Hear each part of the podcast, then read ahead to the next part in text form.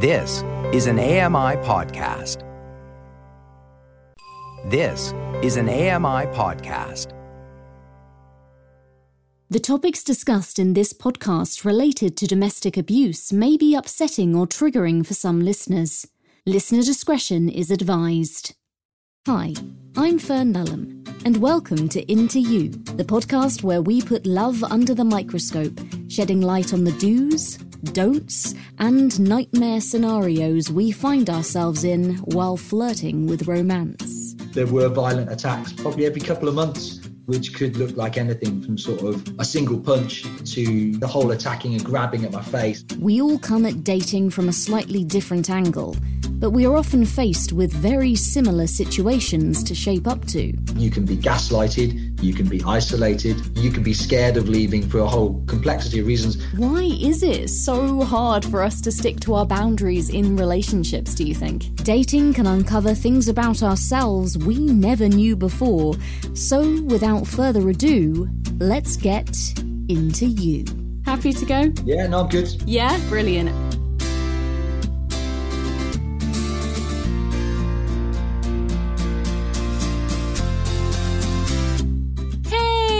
Welcome back to your favourite dating podcast, Into You. You've arrived just in time for the second in our three part series on domestic violence as we hear the stories of its victims and learn how to avoid the trap of an abusive relationship. Last time I spoke to Leslie Morgan Steiner, author of Crazy Love, who told me how hypnotizing abusive people can be. I was the perfect girl, he was the perfect boy. We were going to live happily ever after and never have any problems. And what happened when her Romeo turned into her worst nightmare. It became clear over time that he was intent upon destroying me and killing me. Today, I'll be speaking to TEDx speaker Andrew Payne about how he hid his abusive marriage for so long. I'd often come in with sort of cuts on my face, and people would be like, hey, what's up with your face? And it was always down to a shaving incident. And the moment when he considered fighting back. I was being attacked with a candlestick, I'd had it slammed over my head.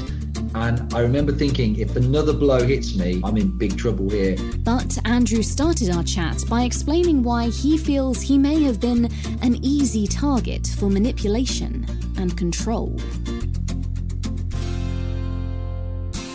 I was a, a vicar's child and I have lovely parents. I had a real uh, deep respect for women. You know, I was always a bit of a gentleman. I liked helping people, but I didn't really have firm boundaries as such. If you just said to me back then, what are your boundaries? I'd have been like, what? What are you talking about? That's not a great start. Mm. When I was in London, I'd moved there after I graduated. I was quite lonely. I hadn't met many people. London's a tough place if you don't know many people. So my ex-wife came along and she was well connected. She was a social butterfly. And so, yeah, I, I fell for her. For me, people fall into abusive relationships generally from what I see in, in one of two ways. Sometimes they are conned. I have a female friend of mine where literally her husband was was amazing and wonderful. And then literally they got married and then he was absolutely terrible. Mm. And she had been conned. Whereas for me, my ex-wife was as she always was. She was a nightmare from the beginning. So I found myself early on in this complicated relationship, wanting to help her, feeling sorry for her, abusive people are very good at this. Uh, they kind of work at you so that you start to doubt your own thoughts and intuition. And so that actually, if they've attacked you, you end up apologizing to them for having provoked them into attacking you. We believe, don't we, that the good people are gritters, not quitters. If we keep trying and trying, then karmically one day we'll be rewarded. That tension between when to give up and when to hang in there is very difficult when we have a world that values perseverance in the way that it does. And of course, it's important perseverance, but unchecked perseverance is dangerous. And where did that unchecked perseverance lead you? Before long, I, I was married to her, and I genuinely believe when we're married, then it'll be different. Or when we live in this house, then when I'm earning more money, then the when and then kicks in. You always think a new change of circumstances is going to somehow transform this picture. I found myself married to her we moved to the south of France. And again, I felt when we moved to France, you know, that's where she wants to live. It will all be amazing. Was that her idea? Was that an isolating tactic? I think it was a mix of things. I truly believe that my parents and family wanted me to stay as a little boy because that's what she encouraged me to believe. And so they weren't good for us as a couple to have them around. Mm. So her parents would come out all the time and were welcome, and mine would come out once a year for a couple of days tops. And so it was used as an isolating tactic. But I think that genuinely she wanted to move to the south of France as well.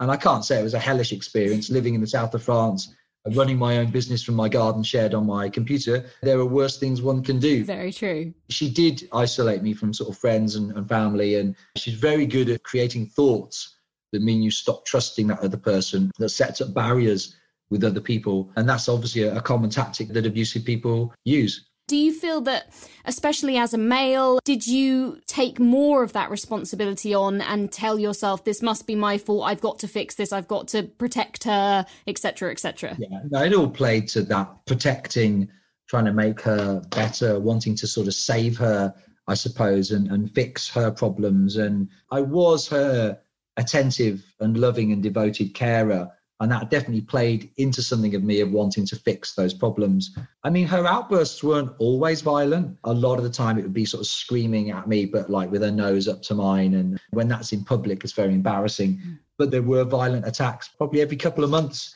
which could look like anything from sort of a single punch. I mean, she's floored me before, hell of a punch, to sort of the, the whole attacking and grabbing at my face and biting, things that she's thrown at me as well. I used to work in recruitment when we were living in London mm. uh, when we first met. I'd often come in with sort of cuts on my face, and people would be like, hey, what's up with your face?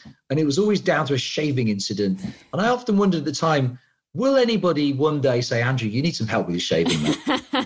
Someone has not taught you well because this is happening a lot, but it's no one ever did. yeah. so obviously, to other people, there were signs. Was there a moment where you thought, hang on a minute, this isn't right? Maybe I shouldn't be in this relationship? Yeah. I mean, I've been married to her for seven years, and it was the summer of 2006. I messed up a DIY job because I'm rubbish at DIY. I mean, I, I do my best, but it's not a natural skill set she stabbed me with a pencil. There was a lot of blood. The nib broke off the pencil in my arm, and it wasn't pleasant. My neighbor could hear all the commotion and came into our house because in the south of France, no one locked their front doors. And she was a bit of a drinking buddy of my wife. And she's witnessed this whole scene. Later that evening, she sort of said to me in private, Andrew, do you realize this is domestic abuse? And that was the first time anyone had ever used those words. I was quite shocked. And at that time, I was going to counseling in order to be this better person, mm. to man up. Because I was in counseling, sort of started a thought process that maybe it wasn't all my fault. But it was still a good year after that that things then started to break down completely. But that definitely sowed a seed being challenged in that way, gently and lovingly by a woman that I trusted. We need to be conscious if we feel that people might be struggling, that we can at least ask them.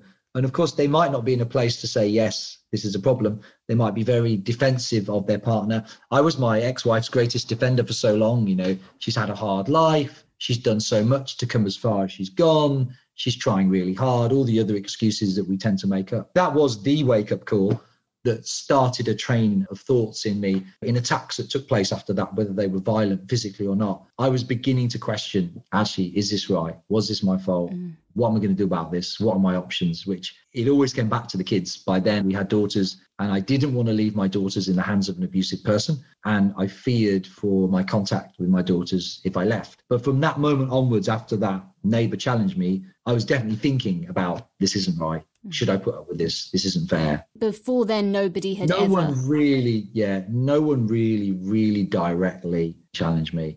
And I had my parents challenge me because of what I believed about them that they wanted me to stay this little boy. I would have just believed it was part of their agenda against my wife. They wouldn't have been the right people because she'd done her gaslighting so well. But the neighbor was a good friend of my wife's and she was someone that I trusted as well. So she was kind of the right person at the right time. In what ways do you think being in an abusive relationship is different from a male's point of view, Andrew? I think there are some differences. I think some of the similarities are that you can believe it's your own fault. You can be gaslighted. You can be isolated. You can be scared of leaving for a whole complexity of reasons. I never feared violent reprisals when I left that relationship. Whereas I think for women, there is an awareness. Obviously, it's a very dangerous time for a woman when she's leaving or even after she's left. Mm. I can't generalize actually, because there are probably some men that do fear reprisals, but I personally didn't. After I left, something broke in me where if I had to, I would have defended myself against my ex wife. Did you ever consider that during the relationship, whether you should physically defend yourself if you were put in that position? No, because a, a good man doesn't hit a woman and that was it and that was just a non-starter. But right at the very end it crossed my mind. There was one attack where it crossed my mind and i chose not to. I was being attacked with a candlestick. I'd had it slammed over my head. And i remember thinking if another blow hits me i'm in big trouble here. And she came for me again and i held her wrists and there was like pushing and shuffling. And i remember thinking i could just headbutt her. And i didn't. And I, in the end i pushed her onto a sofa and left fast. But i'm so glad i didn't because had I done, she'd have sported that broken nose on the school run mm. without a shadow of doubt. And also, how do I look my daughters in the eye? What's happened to mummy's nose? Oh, daddy's headbutted her. But like I say, in terms of access to the kids, criminal record, I would encourage a woman or a man to get out of there. You know, a physical response has to be an absolute last resort, mm. really if your life's in danger, if your children's life is in danger, because abusive people will twist and manipulate. You've just given them a gift. How can that manipulation affect someone's relationship with their children? In the work that I do, usually the issues are in the family courts. And that's the big fear that men face. If I leave, what about my kids? What about seeing them? All the spite that's gone into that abuse that has to be transferred and a new game of psychological warfare will start. I think increasingly women face that fear now because things have changed in the family courts. There is more 50-50 shared parent which is great. We need to crack down on parents who deliberately wear down the child's relationship with the other parent and there are women and men that do that. There are women that particularly that do alienate their children from dad and there are dads who use parental alienation as a sort of a way that about. So it's a really messed up situation in the family courts. Mm. And I, my heart goes out to all good, decent parents, men and women, who get screwed over by the men and women that mess it up and who are abusive. And so there are all these things that keep people stuck and frightened of making those changes. How were you able to finally break free from that relationship? My wife actually kicked me out, really broke my heart, and I moved down the road because the reason I agreed to go so willingly was the attacks were becoming more regular. And I could see the impact on our daughters. They'd often wake up crying in their beds. My wife was sort of screaming, shouting, and commotion downstairs. But I really hoped that maybe with a break, something more beautiful would emerge in our relationship. Mm. But then I started to quite enjoy life. Like I was brokenhearted, but then it's like, actually, when I have my kids, when I have my daughters, it's great. Like they're not on edge. I'm not on edge. This is amazing this is wonderful. So I hadn't realized at the time that my wife had kicked me out because she was having an affair with another guy. But when he finished with her and she wanted me back a few months later, I wasn't so sure now that I wanted to go back. I knew the kids wanted me back. And at one stage, when I dropped them off after contact, she was actually on her doorstep on her hands and her knees in front of our girls, begging me to go back and be part of the family. And they were crying and she was crying. I think it was fairly staged. Yeah, that was so hard to say, actually, no, I'm going to go. I'm not coming back. It took me some time to be really clear in that as a decision. Mm. But that break gave me a taste of what life could be like without her in it. And I don't think I'd have had the courage to make that break because I think for a lot of people, men and women, your confidence is so shattered over time that making bold decisions, that's just not in your mm. skill set anymore. Once upon a time, you were adventurous, you're not anymore. So I'm very grateful for that time. And if I passed the guy, I know who the guy is who she had the affair with. I've never yet shaken his hand. I mean, I don't live in France anymore, but if I did, I'd probably give him a man hug. did you a favor? yeah. Andrew had made me think about how something which may seem on the surface like a reason to be heartbroken can sometimes turn out to be exactly the twist of fate we needed all along. I was intrigued to know if others had experienced similar relief in hindsight. So, as is the protocol of most scientific studies in 2021, I put out a post on social media, and here are a selection of my favourite answers. The sentence reads I was glad my relationship ended when I realised dot dot dot finish the sentence. Simon, how much extra money I had to spend on myself instead of her. Buy yourself a few more treats there, Simon. Harriet, being with the wrong person was making me miss out on the right one. Good way of thinking of it, switch of perspective there. Peter, I had done nothing wrong after all, a very empowering realization, Peter.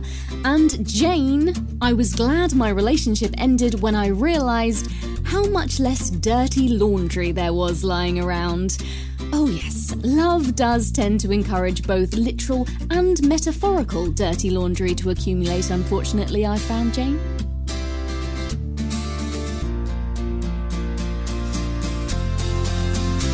Listening to Andrew's story unfold, I was struck by how easy it is to see the end of a relationship as a simple choice between whether to stay or whether to go, without considering any of the other factors at stake. Andrew's fears of what walking away might mean for him and his children left me wondering how easy or possible it is, even after you've made that all important decision to leave, to shake those sinister scars from your past and begin to move forward and start to rebuild your life. This isn't going to sound very motivational. No one's going to book me to say this because it, it sounds too hard. But I look at it, the, the grass is greener on the other side of the hill. But in order to get there, you have to be prepared to crawl through the mud and the slime.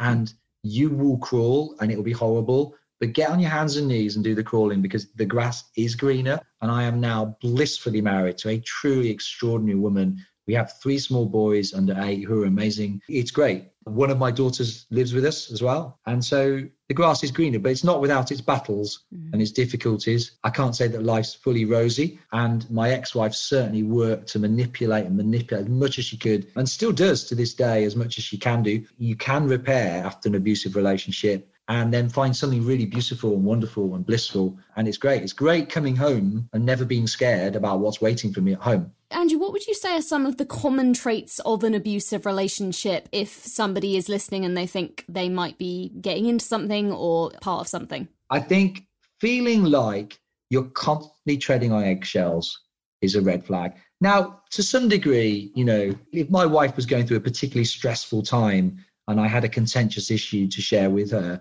I might choose my moment and how I said that. It's where you're treading on eggshells on everything. Mm. It's where if you fancied a Chinese and she or he wanted Indian, you wouldn't dare say, actually, I want Chinese. Mm. I, we had Indian last time. If you feel like you can't voice your opinions and your thoughts, mm. and you're always having to swallow what you would naturally say, that is a red flag. Why is that? If it gets to the stage where, like it got to with me, where I broke my wife's favorite wine glass and the horror that I felt when I broke that, she was out at the time, thankfully. Mm. And I then smuggled it into the neighbor's bin so it wouldn't be found. And then when asked several days later, just said, Oh, I don't know, I haven't seen it, love. I don't know what you're talking about. If that's where you've got to mm. in order to survive possibly an abusive relationship, mm if you yourself are becoming lying and manipulative, red flag. If you can't be honest and clear with someone, definitely red flag. If they're belittling you and, and patronizing you, sometimes in, early on in a relationship, you find the boundaries for where humor and banter lies.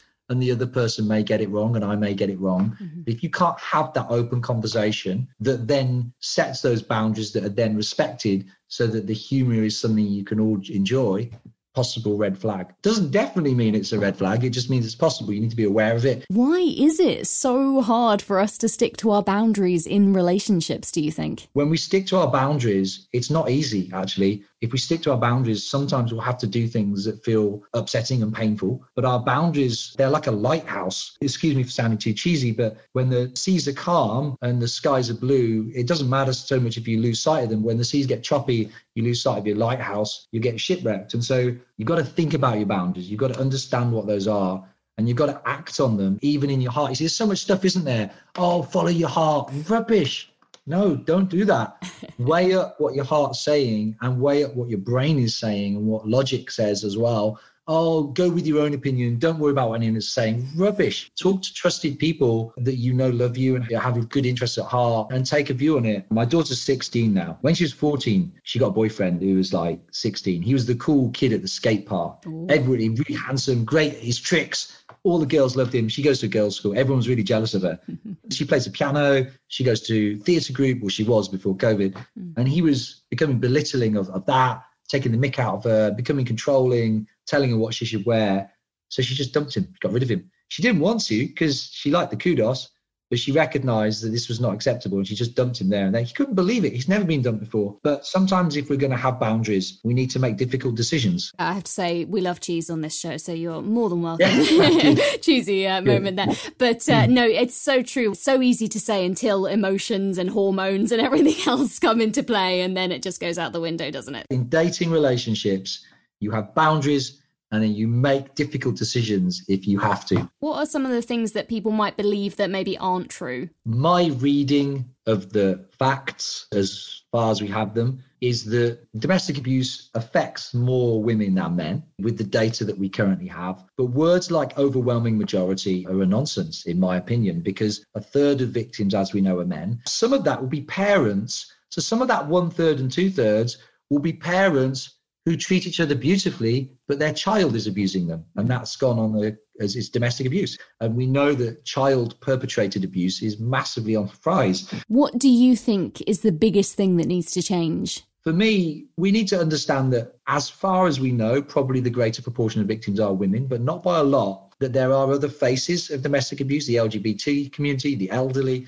parents abused by children. But because men generally won't secure convictions, partly because when they come out of the relationship, they're treading on eggshells to protect their contact with their kids. And partly because parents are not going to get convictions on their kids, there are not a lot of stories in the national press about these other faces of domestic abuse because the national press will only report on stories where there is a secured conviction. I understand why they do that, but therefore the statistics are more even than you think. Mm. But the press reporting will generally report on women abused by men because they've got the convictions in place. So it's not about taking the spotlight away from women. It's not about taking funding away from women. It's about increasing the funding pot overall and then sharing that out. And actually, so in the recent domestic abuse bill, when they asked groups to come and give testimony, there were no men's abuse groups that were asked to give testimony. That's a disgrace because it's not like it's 2%, it's a third. I want to see a broader discussion. And the other thing I think to bear in mind is we know that there's a lot of underreporting. We know that the stigma and the shame around underreporting is high. And, and I would just say what shocks me from my TEDx talk is just how many women have contacted me directly saying it happened to my brother, my son, my partner. He didn't report it at the time, but it really affected him. One of the things that I loved that you said is bitter people make stupid decisions. What do you mean by that? The more bitter you get, you just become negative and grumpy to the people that you're with and you don't appreciate your life around you. But also, I do mean it specifically. And I see this with some of the guys that reach out to me where they're struggling in the family courts. They have been in abusive relationships. They've come out. They're like having a nightmare in the family courts. They'll show you the text that they've just texted back, and you're like, oh, dude, you did, you did not just send that.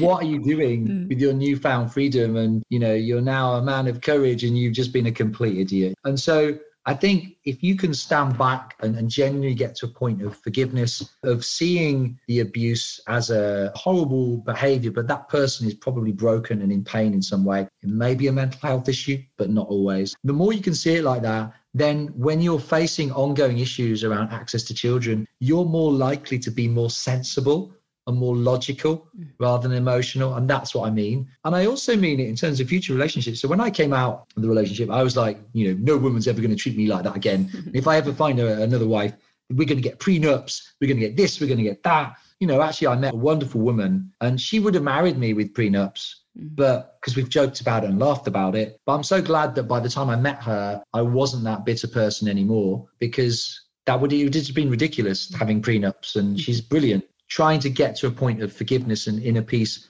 will help you in the way that you interact with that abusive person. If you have to keep interacting with them if you've got kids it will help you in a future relationship and it will help you in the other decisions that you make around your health around your job because you're not consumed by bitterness which leads to self-pity and negative thoughts which is just not helpful. What would you say is the hardest part about being in an abusive relationship?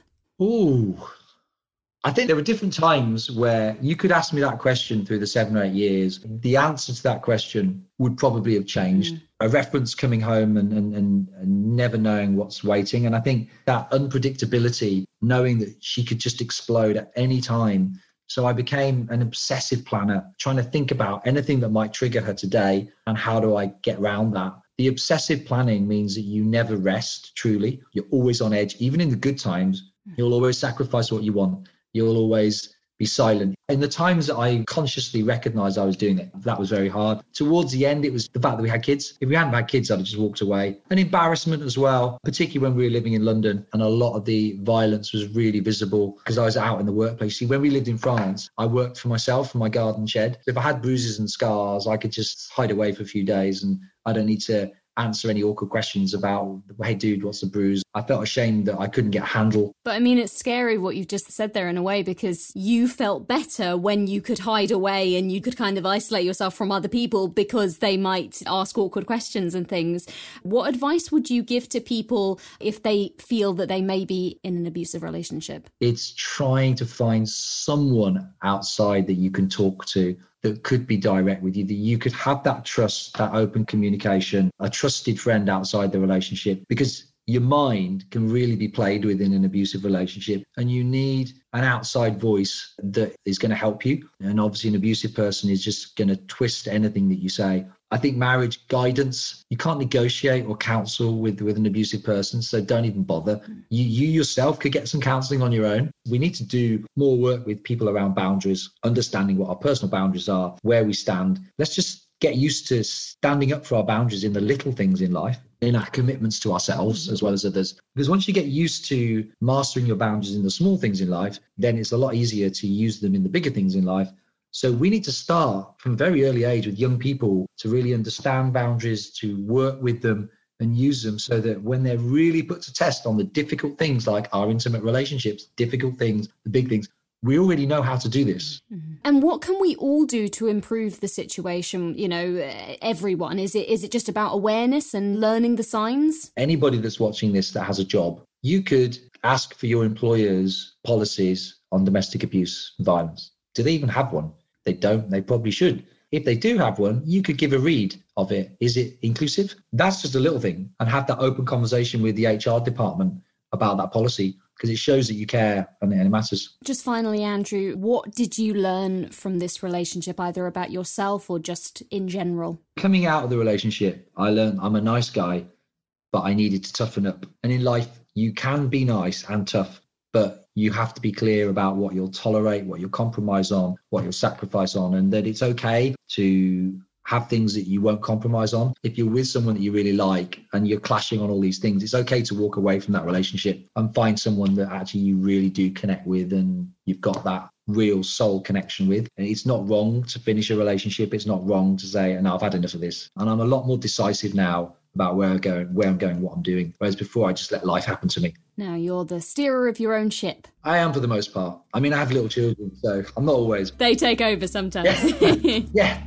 Andrew had reminded me of the importance of being aware and standing by your own needs.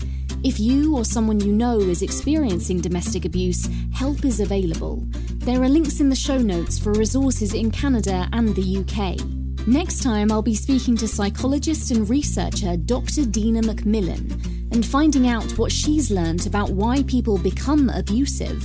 In interviewing more than 700 abusers in depth, God, 90% either had an abuse dynamic going on in the household or they were severely neglected by their primary caregiver and what we can all do to protect ourselves and those we love from falling foul of domestic violence in the future. Everyone should know these tactics even if they are happily in a relationship because they are connected to other people. As always, I want to hear from you. What are some of your boundaries when it comes to romantic relationships? And how do you hold yourself accountable to standing by them? Leave me a comment and let me know. For now, though, you've been listening to Into You with me, Fern Lulham. Special thanks to my guest, Andrew Payne, whose links will be in the show notes. Also to Joshua Holland and Sam Robinson for technical support, and to the manager of AMI, Andy Frank. Leave me your feedback at feedback at ami.ca. If you liked what you heard, make sure to search for Into You on your favourite or indeed any podcast distributing platform and subscribe for more episodes coming your way on the first Thursday of every month. The easiest way to start your month off right. This was an AMI podcast. For more accessible media, visit ami.ca.